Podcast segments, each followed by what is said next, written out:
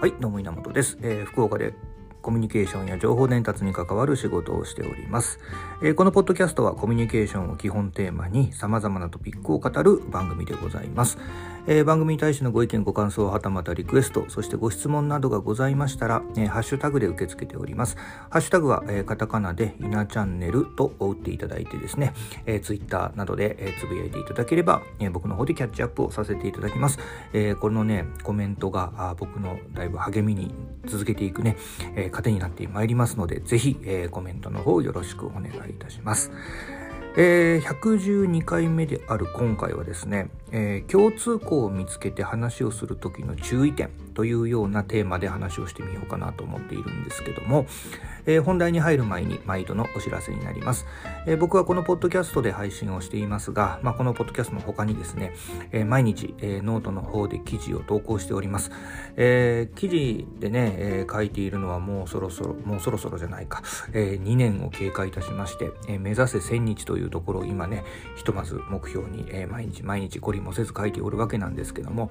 えーこっちもですね、あのーまあ、日々の気づきであるとかうん、まあ、コミュニケーションというもの、まあ、僕ね、えー仕事の仕事からそっちのトピック多くなるんですけどもチームマネジメントの件とか、まあ、そのあたりいろいろね、えー学んだこと考えたこと感じたことなどをですね、えー、大体1000文字程度で綴っております、えーだいね、1000文字ぐらいですからね1分2分ぐらいで、えー多分読めるものになると思ってますんで、えーぜひねそちらの方もよかったら覗いてみてください、えー検索の仕方はカタカナ稲チャンネルスペースノートで検索してもらうか、まあ僕の名前、えー稲本康介スペースノートで、えー検索かけてもらうと多分出てくると思います、えーそっちもね興味があったら覗いてみてください。ぜひねそちらそちらのね、えコメントもお待ちしております。ということでですね、今回、テーマ、先ほど言いましたけども、112回目のテーマはですね、共通項を見つけて話をする時の注意点という、まあちょっと固めのね、えーなんだろうテーマにはなっているわけなんですけどもまああの思い思うことがねちょっといろいろありましたので、まあ、それをまあ喋りながら自分の中でまとめていこうかなというふうに思っております。あのー人とねさまざまな会話だったり、まあ、主に会話っていうのが正しいのかもしれませんけども、まあ、コミュニケーションを取るときに、まあ、あの同じね、えージャンルの人であれば何も問題ないんですけども、まあ、例えばあの、まあ、別のジャンルの方とね職種が違う人との会話をする時コミュニケーションを取る時ってありますよね。まあ往々にして多分仕事っていうところでいくとそういったシチュエーションが多いんじゃないかなと思います。例えば僕の場合だと、まあ、ウェブサイトを作ったり映像コンテンツ作ったりっていう、まあ、いわゆるうまあ、ものづくりって言ったら、まあ、言っていいのかな、まあ、制作側の人間なんで、えまあクライアントっていうものは、まあ、それぞれの事業をされている業種の方々とのお仕事になるわけですね。でそういった方々とさまざまなあ、ま、ものを作っていくにあたってのコミュニケーションっていうものは、まあ、打ち合わせと称したもので、えーさえー数多く行っていくわけなんですけども、まあ、その時に気をつけておきたいな注意しておきたいなというのっていうところがありましてでそれが、まあ、共通項の見つけ方なんですね。でやはりその話を前に進めていこうとか、うん、よりいいものを作っていこう。また、えー何か新しいね、えーなんか現象を起こしてみようみたいなあまあ現状よりもね良くしていこうっていうところでさまざ、まな打ち合わせをしていくわけなんですけども、まあ、その時に、うん、共通項をねやはり、えー会話の中で見つけていくと話とかコミュニケーションというのは、まあ、前向きに回っていくことが多いと思います。でその共通項を見つけるっていうところをねあの例えば、うん、営業さんとかそういった方々すごく上手だなと思うんですけどね営業の営業職の方って言った方がいいのかなはすごく上手だなというふうに思うわけなんですけどもでその共通項目の、えーレベルというか、えーを今日は少し、えー注意点として話をしてみたいと思ってます。あの他業種の方々と話をしていく時のに、えー共通項を見つけて話題を作っていく時にですね具体的な共通項を見つけてしまうのは避けた方が僕はいいと思っています。えーちょっとあなんだろう、うん、学術的なのかあちょっと専門的なのかあ流行り言葉なのか分かりませんが、えー、抽象度の高い共通項を見つけていく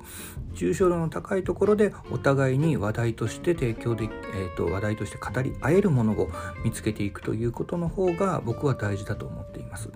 というのが、えー、具体的なものでの共通項を見つけると深くはなるとは思うんですけども、えー、広がったりすることがなかなかないんですね。えお互いがお互いのことを、まあ、あの具体的に知っている具体的にその、うん、業界だったり、えー、ジャンルだったりというのが分かった状態で話をしていくともちろんその具体的なところでつながりますから話も当然膨らんでいきますし、えー、どんどんこうなんだろうな、うん、専門的になっていくというか深くなっていくと思うんですけどね。やはりなんか新しいものを作るとかちょっと、うん、イノベーションまあイノベーションまでいかなかったとしても何かあ新しい風を起こしてみようみたいなあことになってくるとですねちょっと抽象度を上げた状態の会話をしたらいいというふうに思っています。えーというのがですね、ちょっと先日ちょ、えー、YouTube の、えー、とある動画を見まして、まあ、この抽象度というところについてね、えー、語られている動画があったんですけども、なるほどと思いながら、あその動画を見ていました。まあ、具体的に例えば言うとですね、えー、犬っていうものがいて、犬を抽象度を上げると動物になると。で犬というものを具体化していくと、えー、例えばプードルとか、えー、ブルドッグとか、まあ、そういったこうちょもうちょっと具体的になってくるわけですね。でその抽象度を上げた状態で話をすると,、えーと、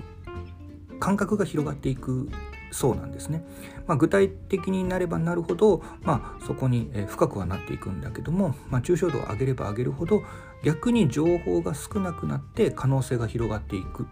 だからそういった抽象度の高い概念でコミュニケーションを取ることが、えー何かあクリエイティブなあ発想につながっていくみたいなね、えー、トピックがあとある動画でございました。えー、まあねまあ、それをどう考えるかっていうのはありますしこの抽象度を上げていくっていうのはなかなか難しいんだと思うんですけどもなえーと、やはりその違うジャンルの人と話をする時に具体的なところでつながってしまうどっちかがどっちかにおそらく発想が寄っていくと思うんですね。でやはりその例えばクリエイティブという言葉を使ったりイノベーションというもの言葉を使うのであればあどちらかに偏ってしまうよりはお互いがもう少しこう範囲を広げて、えー、発想をアイデアを練っていくっていうケースそういった機会を設けることの方が大事かなと思っています。まあ、あのそういった意味合いでですね、えー、会話の、えー、共通項の見つけ方っていうのは具体的なところで、えー、共通項を見つけるんではなくちょっと抽象度の高いところでの、まあ、共通項の見つけ方というものを、えどちらかがね意識をしておくと、うん、すごくなんだろうクリエイティブなというかいい、えー、新しい、えー、何か発想が生まれたりっていうことが起こるんだそうです。で、えーっていう話をね今日僕こうやってしてるじゃないですか。でこの考え方をまあみんながみんな持てばいいんですけどもどちらかが絶対要は、ね、今日これを聞いてくださっているあなたが、えー、そういった意識を持ったりするわけですよね。そうするとなんかね、えーと、その動画で言われていたのがえー、抽象度高くするでしょ？抽象度高いところで共通項を見つけた上でもう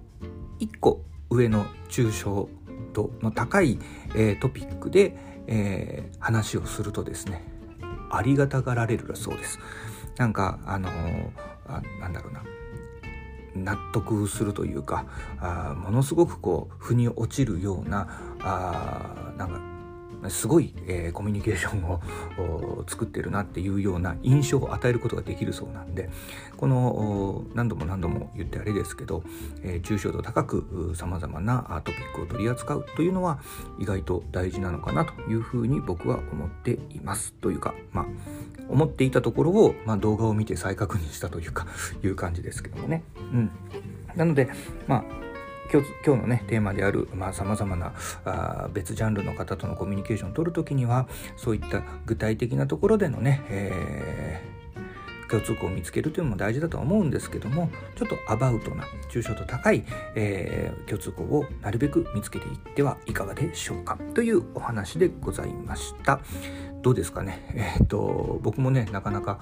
うん考えがまとまらない中喋っていますけどもふわっとした。それこそちょっと抽象度の高いというか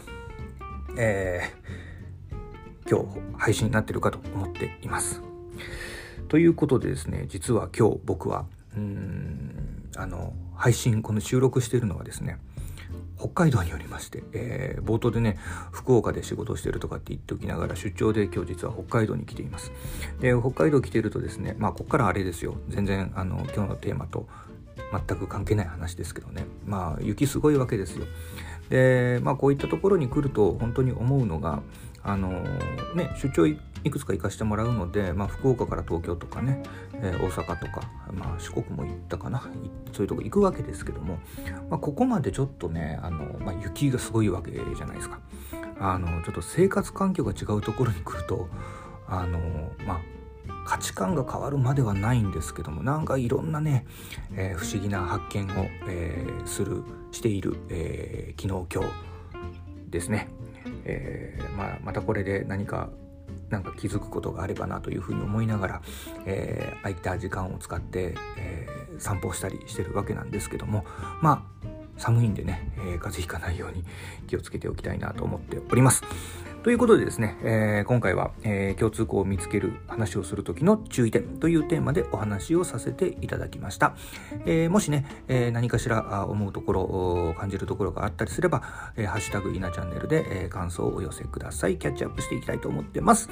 ということで、え今回は112回目、えお届けいたしました。また聞いてやってください。イナチャンネルでした。